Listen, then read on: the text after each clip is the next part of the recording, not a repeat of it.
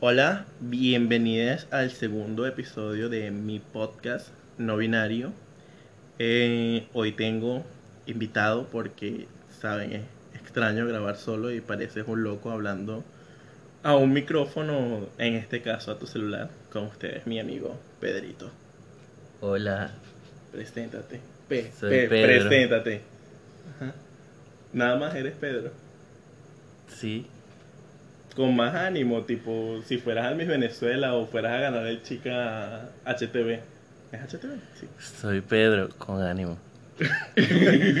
Bueno, sí, él es Pedro con ánimo y me va a estar acompañando hoy. Y no solo hoy, creo que varios podcasts va a estar conmigo porque es la persona con la que me siento más cómodo hablando y con la que mayormente hablo de todo. No te vayas a ofender, Kelly, te amo. Eh, Sorry, me prefiere a mí. No, no dije eso, dije que... Sí lo dijo, No te dije, pero... lo dice fuera de, de cámara, aunque esto no es una cámara, pero igual. Tú sabes que es mentira, bebé. Los amo a todos por igual. Yo soy como una madre que no tiene hijos favoritos. Pero sabemos que las madres sí tienen hijos favoritos. Bueno, a lo que vinimos, a lo que vinimos que fue hacer este podcast. Y estoy con Pedro. Pedro es la persona que hizo la capa del podcast, la persona que me toma las fotos la mayoría del tiempo, para no decir todo el tiempo.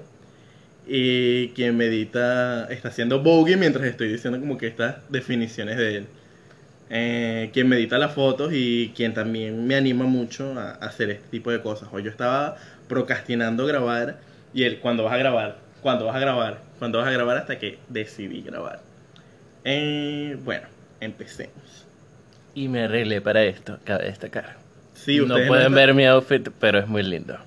En serio, no, no están viendo y se arregló, se puso perfume, se puso una corona de flores. Él hace su mejor esfuerzo, de verdad, y, y le sale bien. Ahora, yo quería empezar con una pregunta para Pedro que se la hice a varios de mis contactos de, de WhatsApp, lo puse en un estado y es, ¿qué es lo mejor que han hecho en esta cuarentena? Quiero preguntarle primero eso a Pedro, que es mi invitado, y después le voy a ir dando una de las respuestas que ya he tenido y voy a decir que es lo mejor que yo he hecho en esta cuarentena. Bueno, antes que todo, muy buenas noches. Para los que lo escuchan de noche, porque si hay gente que lo escucha de día, buenos días. Bueno, yo estoy aquí en la noche. Este, creo que lo, bueno, lo que cotidianamente hago es lidiar con la soledad, porque vivo solo y Sí, yo estoy quebrando la cuarentena viniendo a casa de Pedro, pero siempre lo hago y vengo de máscara y el Uber también. Ajá. Y bueno, no sé, este es a veces como que medio raro porque en mi rutina en donde pasaba casi todo el día fuera de mi casa, eh, iba al trabajo, eh, Sí, ya todos sabemos que te prostituyes, pero... iba a casa de la Riri y de ahí Soy iba a yo. la, a la universidad y así pues. Y no sé, es muy difícil. A veces procrastino. La mayoría del tiempo procrastino. Pero sí hay días como que me dedico a la casa y limpio, no sé qué. O que me consiento y me hago una comida. Que ma- maratoneé una serie. En estos días maratoneé una serie que... Ahorita hablamos de eso, no, no, Bueno. no lo cuentes todavía, no. Y cosas cotidianas, pues. Él dice que procrastina, pero realmente hace más que yo, porque yo trabajo y llego a la casa y mi trabajo es una jornada de 12 horas, los fines de semana es de 16 horas. Y realmente llego súper, hiper, mega cansado y lo que quiero es dormir y al despertar al otro día ya tengo que lavar el uniforme, tengo que planchar y hacer otras cosas, tipo cocino a veces cuando no estoy aquí, bueno, cuando estoy aquí también cocino en la casa de Pedro, que espero que le guste mi comida, la verdad. Eh, pero él no procrastina tanto como procrastino yo, porque yo dije en esta cuarentena me voy a leer una trilogía y empecé a leer, dije empecé a leer eh, la trilogía de A todos los chicos a los que he amado, de los que me enamoré. Lo estoy leyendo en portugués y el nombre cambia, pero bueno. Algo que, que acotar a esto es que yo le he prestado varios libros a él Y él está leyendo todos los chicos a los que enamoré, pero a todos los chicos que yo, a todos los libros que yo le entregué, los reyeitó. Los rechacé, está mezclando portugués con español. Bueno, aquí hay gente de Brasil también. Que vive Es en un- Brasil, pero es, son es un guiño para ustedes. Ah, bueno, ellos entendieron. Tú sabes quién eres. Ustedes los especiales. Los especiales. no voy a hacer el chiste porque. Ajá, después hablamos de eso. Eh, no es que no le presté atención, sino que yo digo, voy a empezar a leer. Y compré esa trilogía. La verdad me salió muy barata. Y los otros que me prestó, uno te lo llevaste de la casa. Porque no lo. Pero yo lo quería leer, yo tenía interés. Si tenía el libro en la casa era porque tenía interés. Pero tenía el libro hace como tres meses. Y el otro va por la mitad. Lord Simon va por la mitad. Y el otro no sé ni dónde está. Pero el otro sí lo voy a leer. Prometo que lo voy a leer. Y voy a terminar la trilogía. Eh, otra cosa que he hecho es trabajar. Yo. No trabajar en, en mi trabajo normal, mi trabajo común. Sino trabajar en mi escritura. Porque también escribo de vez en cuando, de cuando en vez. Y estoy ahorita con canciones y la verdad han salido canciones magníficas. Si conocen a alguien de un sello discográfico, hola, arroba Ricardo Rayos, al final del podcast también puedes escucharlo deletreado para que me busque. Y he visto series. Y de las series que he visto, creo que nada más dos he compartido que he visto con Pedro. O sea, que hemos maratoneado cada uno en su casa. Pero las vamos comentando por teléfono y, vemos lo que nos parece. Y han sido la más reciente, así que estamos todavía viendo porque no la hemos terminado. Es la temporada 3 de Dinastía. Y la anterior a esa fue Control Z. Y quiero pedir la opinión de Pedro y luego saltamos a las que, lo que las otras personas me han dicho que han hecho en cuarentena. Primero con Control Z, Pedro, tu opinión.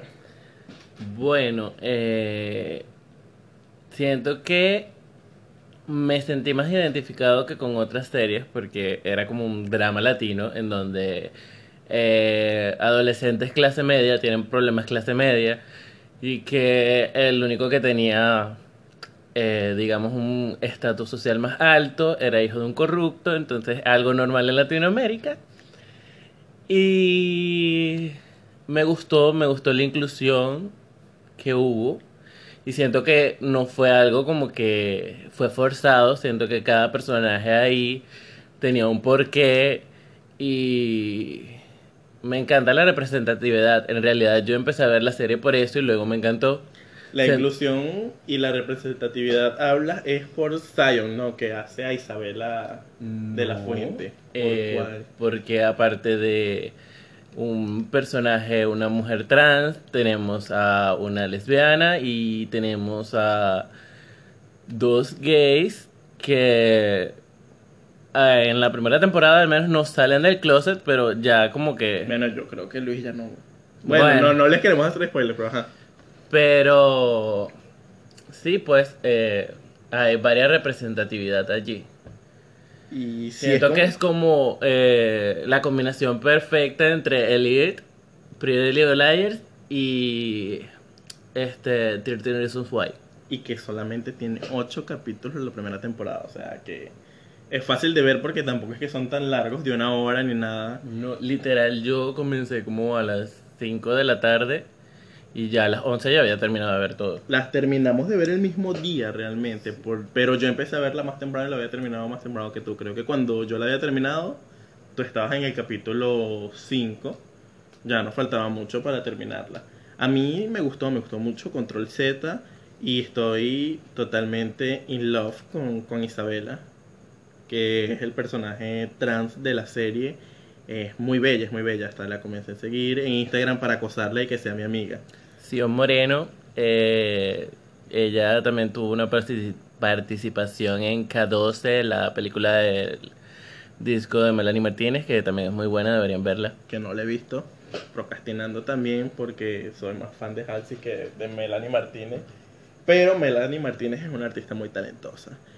Aparte de eso, creo que la trama de la serie también está muy buena, cómo estructuraron los personajes. No siento que ninguno sea como que es insuficiente, más, bien siento que a los personajes secundarios pudieron haber también sacado más jugo de ellos.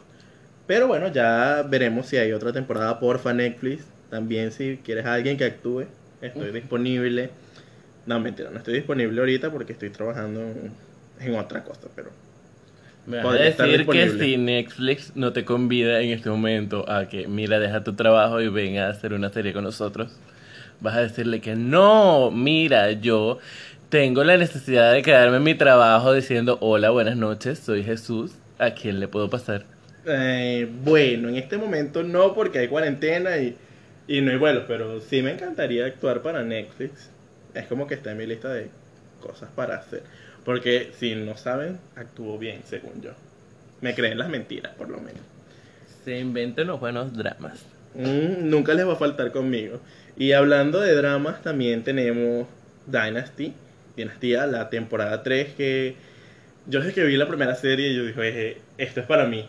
Hay mucho drama, hay uplands, you own everything, hay todo, todo lo que necesitan en una serie está ahí, los personajes, los actores, menos Crystal. Eh, todo, todo, todo. Dynasty tiene todo. Tiene inclusión, tiene temas muy fuertes, tiene temas de familia y temas de Venezuela también. ¿Algo que quieras decir sobre Dynasty?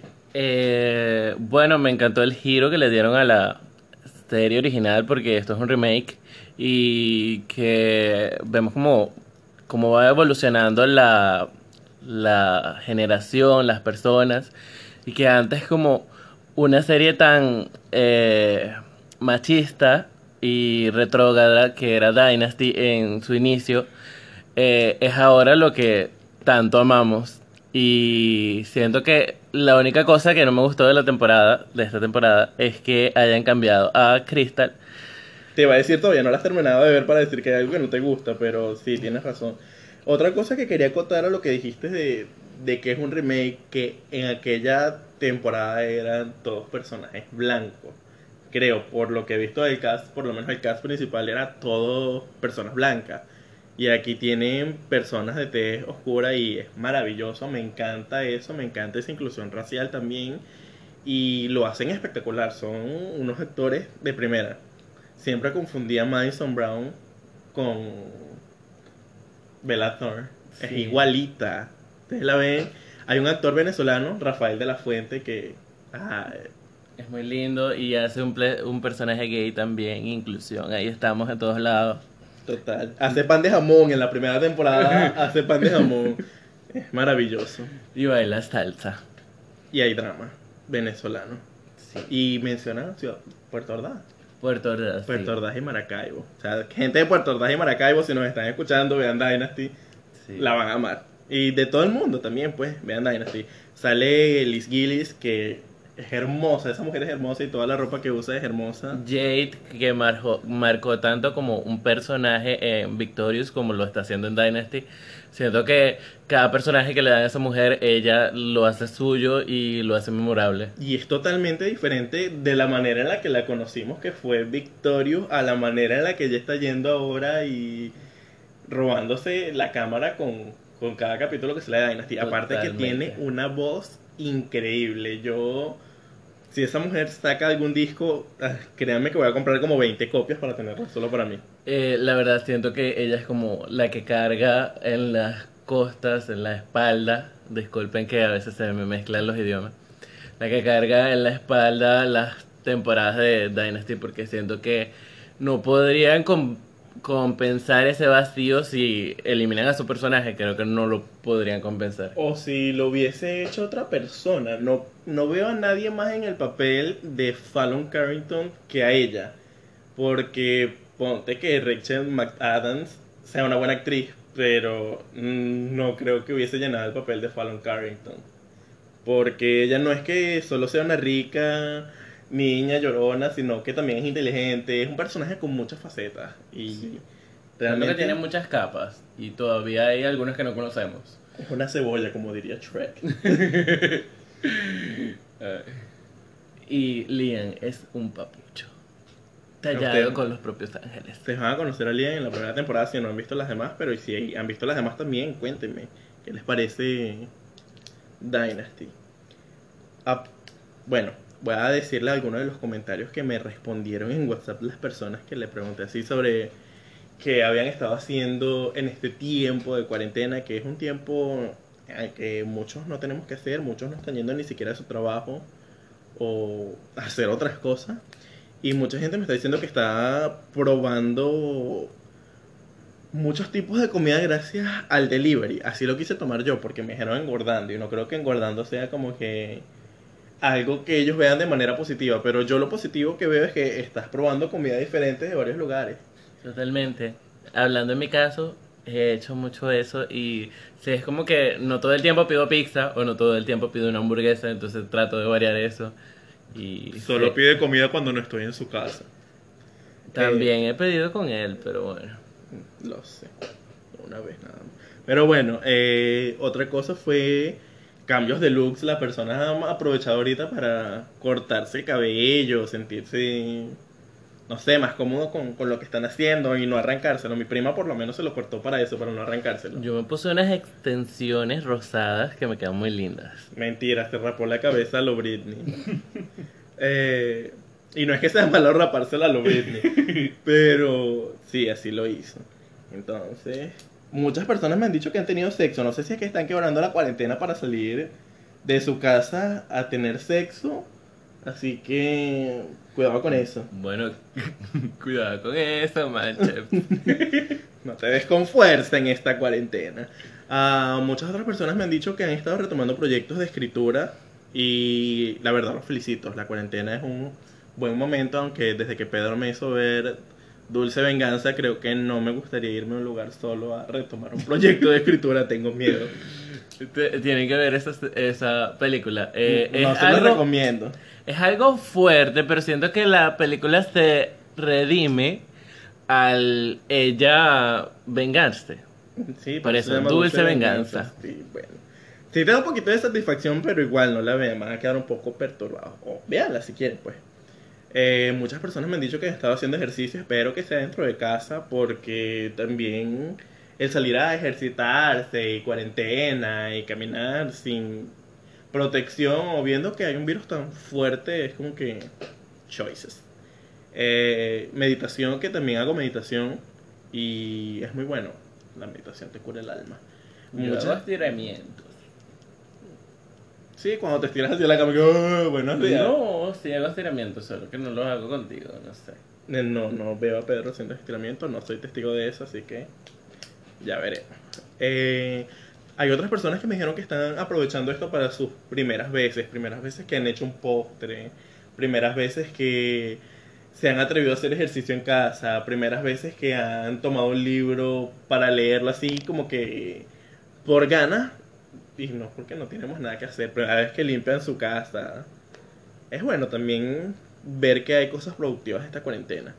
A mi amigo David se fue de viaje y en cuarentena está encerrado allá en Venezuela, así que muchos besos David si escuchas el podcast y espero que vuelvas pronto. Pasando a otro tema, tengo aquí que quiero hablar con Pedro acerca de el slut shaming y el body shaming. ¿Por cuál quieres empezar? Eh, creo que podríamos empezar por el body shaming, porque siento que me identifico más con él. Bueno, empieza, date con todo. No. Este podcast es tuyo. Tú eres el que me direcciona. Ah, sí. Uh, soy el carrito de Pedro. ¿Cuándo fue la primera vez que sentiste que te hicieron body shaming? ¿O qué es para ti el body shaming? Para mí el body shaming es juzgar o criticar a alguien por su cuerpo. Y no es como que hacer un pequeño comentario de que, ay, sabes, subiste un poco de peso, estás un poquito más gordito. Es el, sabes, deberías rebajar, no te ves bien así. El, pero que gordo estás, vas a romper la ropa. eh, eh, son palabras que marcan más que lo normal, porque estando en una sociedad que cree que tú no tienes un espejo en casa, es como que normal, y más siendo latinos que nos encanta criticar, ¿no? Eh, totalmente. eh, la verdad, creo que no me acuerdo como tal la primera vez, pero me imagino que debió haber sido algún familiar porque mi familia tiene esta gran habilidad de ser súper tóxica y tipo a veces voy de visita allá a Ciudad Bolívar y llego a casa de mi abuela y la abrazo y, ay hijo, te extrañé mucho, pero estás gordísimo. Y yo, ay abuela, yo le dije a usted que usted era mi nuevo espejo. Bueno, sí, hay personas en la familia que no tienen ese tacto, porque es que no sé con qué moral a veces te lo critican como que esta vez deberías hacer algo, tú tampoco estás haciendo nada, las dietas son costosas, ciertos alimentos que deberías comer, a veces no los comes, especialmente cuando, en tu caso que vives solo, yo también ya viví solo, ahorita no vivo solo, pero en el caso de Pedro que vive solo, sabes, es muy difícil tú animarte a hacer una comida saludable y no hacerte una rápida. Porque creo que tú no vas a querer hervir unos brócolis y unas papas y entonces poner a la planchita un pollo y poner en sereno tu quinoa y estas cosas mágicas que uno tiene que hacer para rebajar. Eh, Ni siquiera para rebajar, para llevar un mejor estilo de vida, pero este, a veces es algo que tiene que partir de mí y no de que otra persona me lo diga. Exactamente, creo que, bueno, no terminó lo que estaba diciendo, que era más fácil tú hacer como que una chuleta de, de cochino, ahí vuelta y vuelta con un arroz y unas papas fritas. Y el refresco, la Coca-Cola que nos falte. Totalmente, el veneno, como le diría mi mamá. Eh, pero sí, tiene que partir de ti, no tiene que partir de, de las críticas que te hagan como que deberías rebajar, que estás muy gordo, que que cuando te vas a ejercitar deberías hacer más ejercicio y que se excuse con eso de que es por tu salud, no te lo digo por estética, es por tu salud. O sea, mi salud me importa, pero, sabes, los comentarios también duelen. Y es difícil no decirle a alguien como que no le prestes atención a los comentarios, porque tenemos oídos y están para escuchar. Y creamos o no, escuchamos.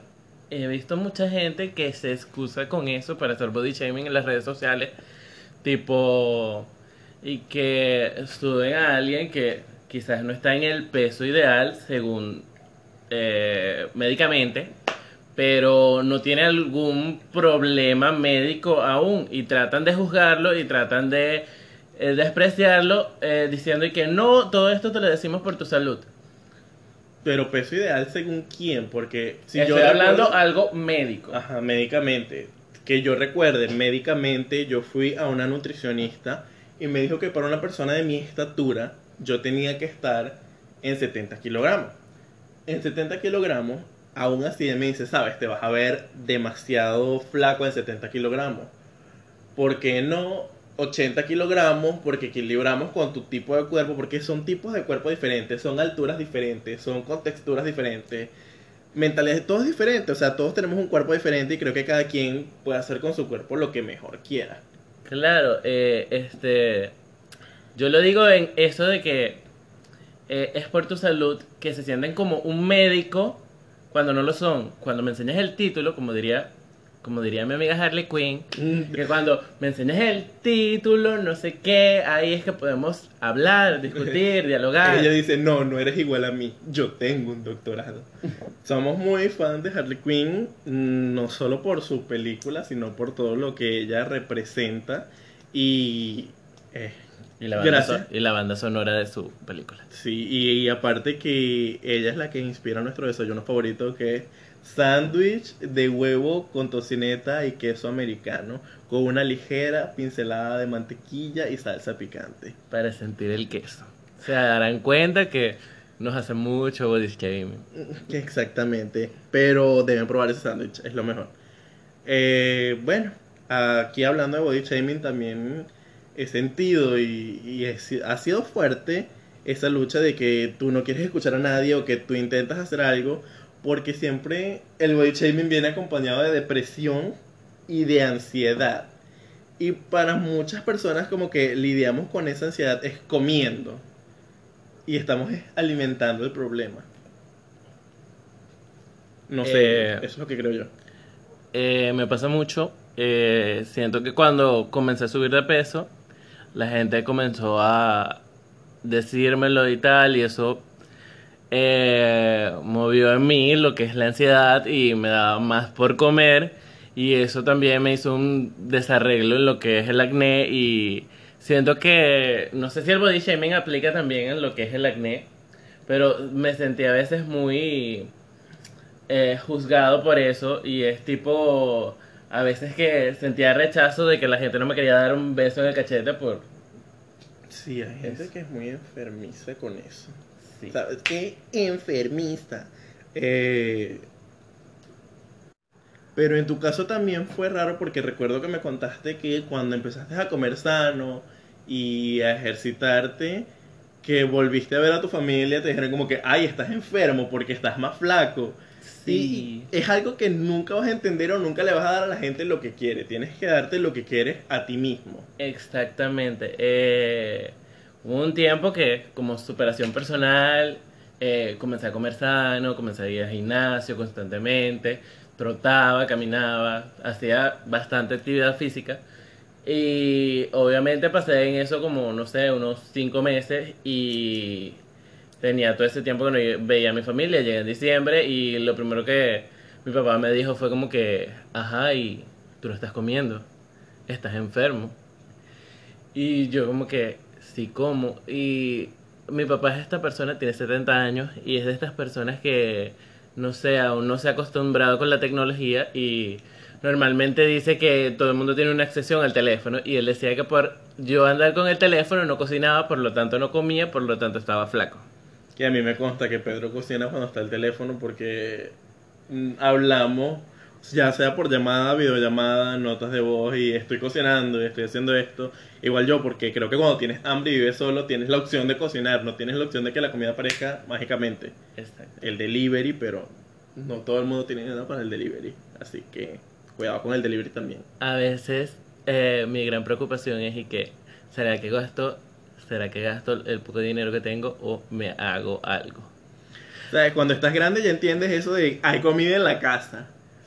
Y es muy fuerte, pues tú pasas por, bueno, que ahorita no puedes pasar, pero ves en Instagram las publicaciones o te entras a iFood o a Uber Eats y dices, quiero comer, pero recuerda, hay comida en la casa.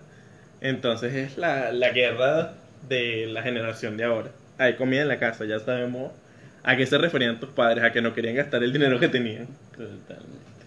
Ahora vamos a pasar al slut shaming, que es cuando quieren tildar a una persona de prostituta o de promiscua y hacerla sentir mal por eso.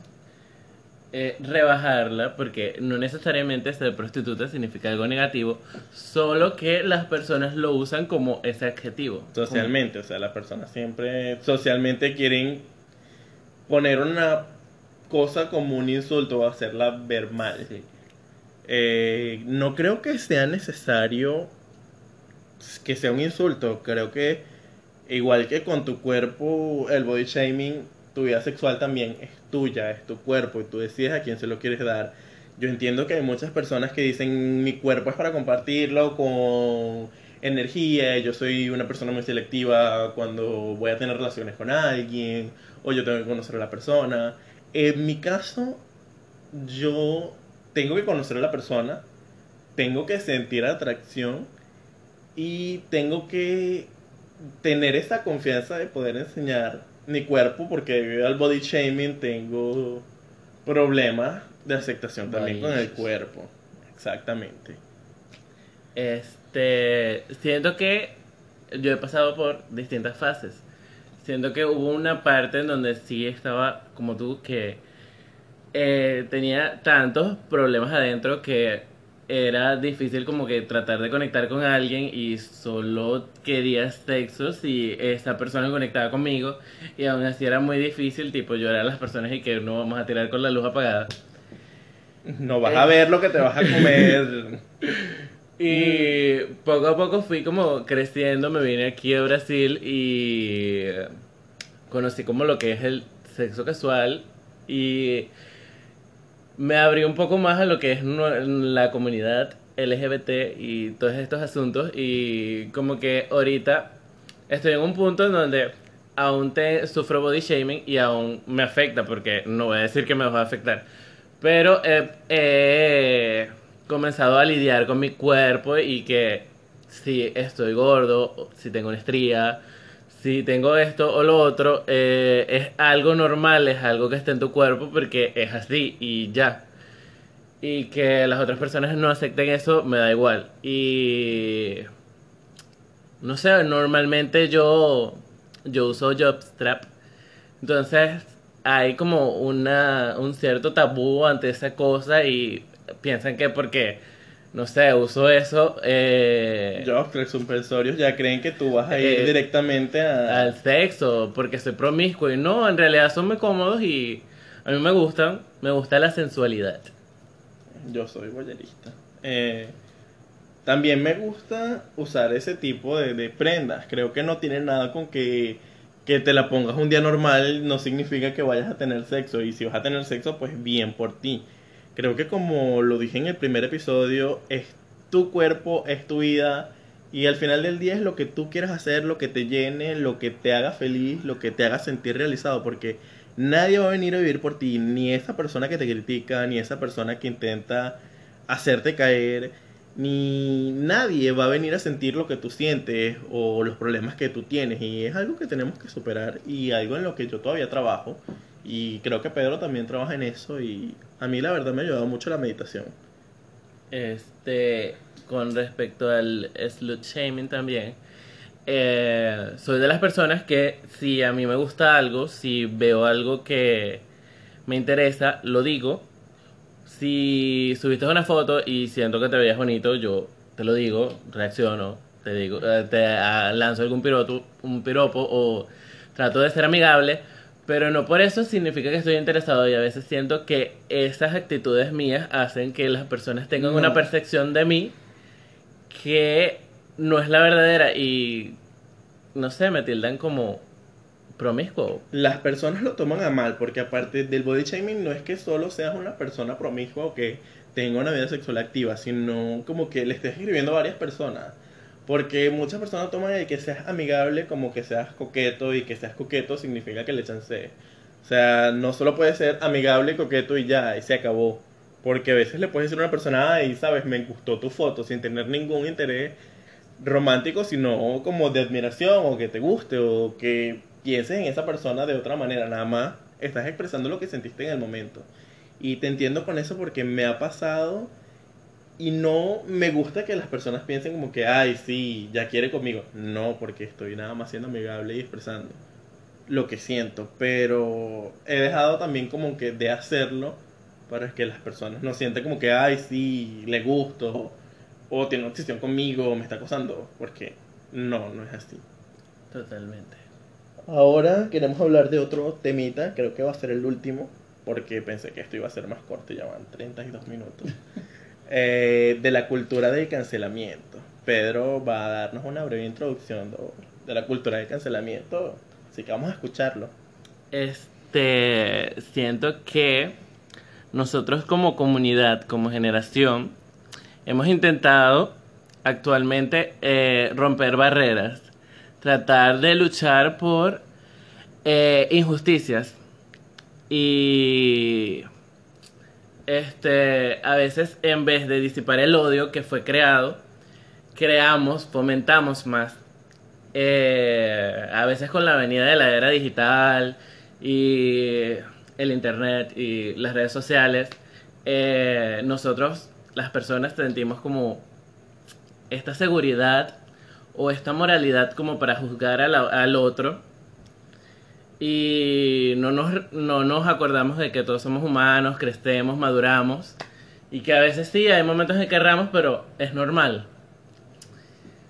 Y bueno, en estos momentos donde un grupo de personas eh, ataca de forma masiva o hace un boicot eh, por, por las redes sociales, se le conoce como cancelar. Y cada vez son más comunes en estos días, incluso en la cuarentena es como hay miles a cada rato, a cada segundo están cancelando a alguien. que ya de, de verdad me tienen obstinado porque todos los días es alguien diferente o cada hora es alguien diferente que están cancelando y hay personas a las que podría decir que las cancelan sin razón porque las cancelan por un chisme, porque una persona en sus redes sociales no tenía tiempo para hacer algo productivo y entonces se puso a hacer cosas editadas, eh, inventar historias y la gente se lo cree, ¿sabes? O sea, no hay que creernos todo lo que leemos en redes sociales, hay que informarnos un poquito. Y... Totalmente. Me acuerdo del hilo de Justin Bieber y Selena, que fue muy famoso y creo que después de esos hilos es que comenzó toda esta historia de los hilos, hilos, hilos, ya en donde sea lo ves, que eso era algo propio de Twitter y en Facebook lo hacen y he visto hasta hilos de WhatsApp. Entonces... Y, pierdes todo tu tiempo, porque yo te digo, me he calado unos hilos que me han quitado 45 minutos, una hora, y yo digo, ¿en qué momento? Y estoy en el baño y estoy leyendo el hilo y es que me interesa, porque vamos a estar claros, nos puede gustar el chisme, pero de que nos guste el chisme, a creernos las cosas hay que tener un poquito de discernimiento. Yo leo los Todo el mundo se creyó eso de Justin Bieber y Selena capa y espada y fue horrible. Y eso fue un cancelamiento también. O sea, mucha gente fue a invadir el Instagram de Justin y de la esposa, a echarles odio y tal. Yo leo los hilos con el fin de entretenerme, no con el fin de cancelar a alguien o de querer ser mejor persona y ser un justiciero, porque no es mi trabajo realmente. Todos nos hemos equivocado y aquí voy a lanzar una disculpa al aire para todas las personas con las que he hecho algo malo o se han sentido ofendidas por mí o las he tratado mal. Realmente quizás fue un mal momento y solamente pasó y quiero disculparme. Creo que también les pasa a todos. Sí, yo también quiero disculparme, Ángel, si escuchas esto, lo siento. Se vive metiendo con Ángel, pobre Ángel, en serio. Pero no es a propósito, lo hace como juego, nada más que a veces siento que Ángel sí le pega. Bueno, siguiendo con lo del cancelamiento. ¿Que vas a cancelar a Ángel? no, él se cancela solito. Ah, ok. ¿Crees tú que el cancelamiento en algunos casos es necesario? Realmente, cancelar es necesario pero con razones que puedan ser justificadas. Tipo, no puedes hacer un cancelamiento masivo si alguien dijo algo que no te gusta o está con prácticas con las que tú no estás de acuerdo por tus creencias, por tu modo de vivir, por X cosa. Tú puedes cancelar a esa persona tú, dejar de seguir a esa persona, no comprar el contenido de esa persona si es una si es un famoso, no estar pendiente de esa persona, ¿sabes? Sacarla ya de tu vida y que lo que esa persona haga no importa o no repercuta en lo que tú estés haciendo. Este, yo siento que sí, el cancelamiento es necesario, puede ser una herramienta muy buena porque si nos ponemos a ver, por dar un ejemplo, en un ámbito en que una empresa de un servicio, pero resulta que esa empresa eh, está envolvida en muchas cosas Envuelta. Envolvida. ¿Se puede decir envolvida? Bueno, no sé, continúa. Este. Y. No sé, por decir un. Un tema X. Eh, hace trabajo esclavo. Eh, trabaja con animales.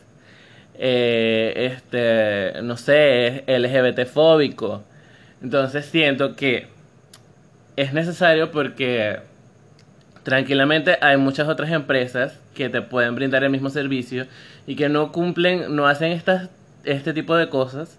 Entonces se le sigue dando la oportunidad a alguien que no, no lo merece, no, lo, no debería porque seguir lucrando con a veces las personas que discriminan. entiendo, entiendo tu punto y y como te dije, puede ser necesario, pero hay que tener sus razones justificadas como esas que nos diste. Y es algo que tú puedes sacar de tu vida. Tú con una acción pequeña realmente sí puedes hacer la diferencia. Si es que no te gusta una cosa de una empresa por las razones que dijo Pedro, no compres más de esa empresa, busca otra, infórmate que haga un mejor trabajo, que tenga un mejor servicio. Igual pasa con el entretenimiento y con muchas otras cosas. Este. Siento que a veces el cancelamiento puede ser selectivo. Porque siempre es esta cuestión de que las minorías, no sé, tipo, vamos a decir, por ejemplo, hay veces en que una mujer es atacada por algo que hace un hombre y nadie le dice nada. Y así, siento que puede ser selectivo y eso es un contra en esta cuestión porque o se cancela al que se debe cancelar o no se cancela a nadie. O se cancelan todos juntos, chicos. Eh, sí, sí, sí, creo que sea selectivo.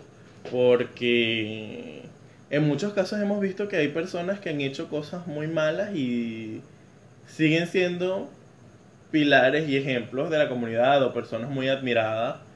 Y tú dices como que, ajá, pero no recuerdas que hizo esto.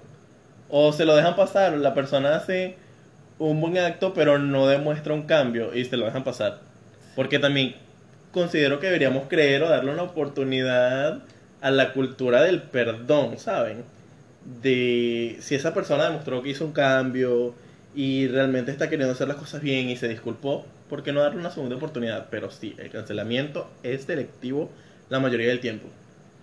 Eh, por ejemplo, yo eh, he visto mucho como que hay un artista que no voy a decir su nombre porque no sé, no me gusta eh, que literal ella solo vive de hacer problemas y de meterse en problemas que no son de ella. Y más que hacer música, que es a lo que se debería dedicar, solo vive de eso. Y ahí está. Muchas de las personas de las que eh, defienden a capa y espada la cuestión del cancelamiento son los mismos fans de ella que no le dicen nada a la hora de que ella se equivoca.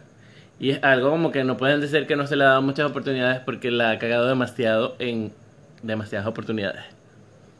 Ah, creo que ya como dijimos, eh, cagarla es de humano y todos tenemos el derecho de cagarlas, pero de redimirnos de nuestros actos y de pedir disculpas.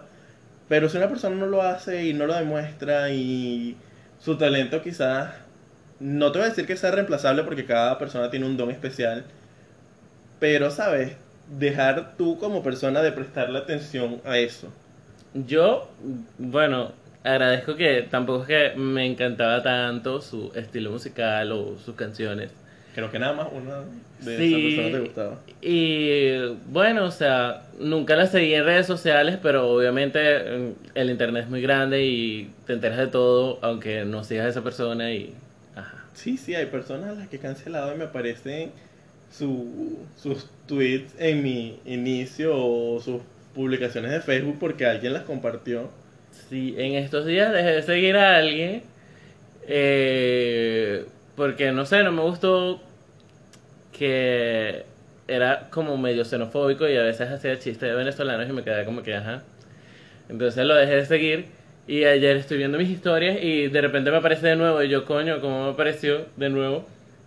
En otro capítulo creo que hablaremos, el capítulo, episodio, creo que hablaremos sobre la xenofobia porque Pedro y yo también hemos tenido episodios aquí en Brasil, vivimos en Brasil por cierto, eh, donde ha sido fuerte, ha sido fuerte porque es cuestión de discriminación. Eh, no sé, esta pregunta puede ser algo como redundante porque sí, es verdad que se han equivocado muchas veces, pero ah, ¿te ha parecido como que algún cancelamiento eh, fue erróneo? Eh, se le pudo haber dado otra oportunidad en vez de caerle de una vez y lanzarle tanto odio? Creo que no, no erróneo.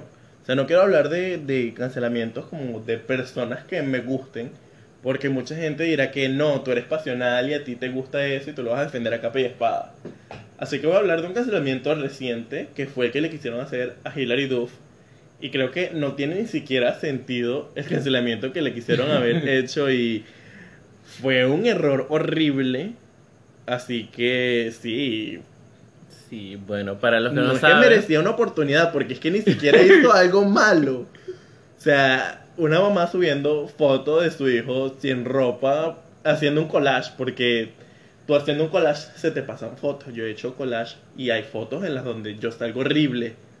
Y me doy cuenta hasta después que ya está listo. Y todos pequeños creo que tenemos fotos desnudos. Sí, es algo muy normal. No, yo creo que yo no tengo, pero tengo de mi sobrina. Yo, yo sí tengo, mi mamá decía que tenía unas bolas hermosas. Bueno, yo tengo de mi sobrina cuando estaba pequeña que la bañaban o que estaba en la cuna. Y no es que yo la quiera vender ni nada de eso. O sea, es una locura pensar eso. ¿Cómo vas a vender tanto a alguien que además, claro, se han visto casos, pero no es este, no es el de Hilary Duff, no es el de la mamá de Pedro con sus fotos en bola. Eh, lo peor es que esta, este hilo fue hecho en una página donde literal su nombre era como conspiraciones extrañas que nadie sabe si son verdad y todo el mundo se lo tomó en serio. Entonces, simplemente por una foto de un bebé desnudo y una fiesta temática de Ben 10 en donde había unas espirales, entonces dijeron y que bueno, una espiral, un niño eh, Ben 10, son 10 millones que me vas a dar por el carajito y así, entonces es burda de, de loco. Exactamente. Bueno, ya son 45 minutos de nosotros hablando paja. Creí que iba a ser menos. Eh, quiero despedirme, pero no sin antes decirle, como ya les he dicho varias veces, enfóquense en ustedes, sean ustedes mismos, háganlo lo mejor que pueden en esta cuarentena. Aguanten que la cuarentena va a pasar, la cuarentena va a pasar. Y escuchen música, Stream Rain on Me. ¿Cuál otra canción nueva que haya salido? I'm ready. También I Love Me. Yo haciéndole aquí promoción de Me Anyone. Ay, bueno, este, Make Your Mama Proud y vean la final de RuPaul Drag Race. Totalmente, es, la, es esta semana, es este Sí. viernes. Yo soy Team Jada, ya me decidí, me gustaría mucho que gane Jada. Eh, la verdad me, me gustan las tres y no tendría ningún problema en que ganara cualquiera.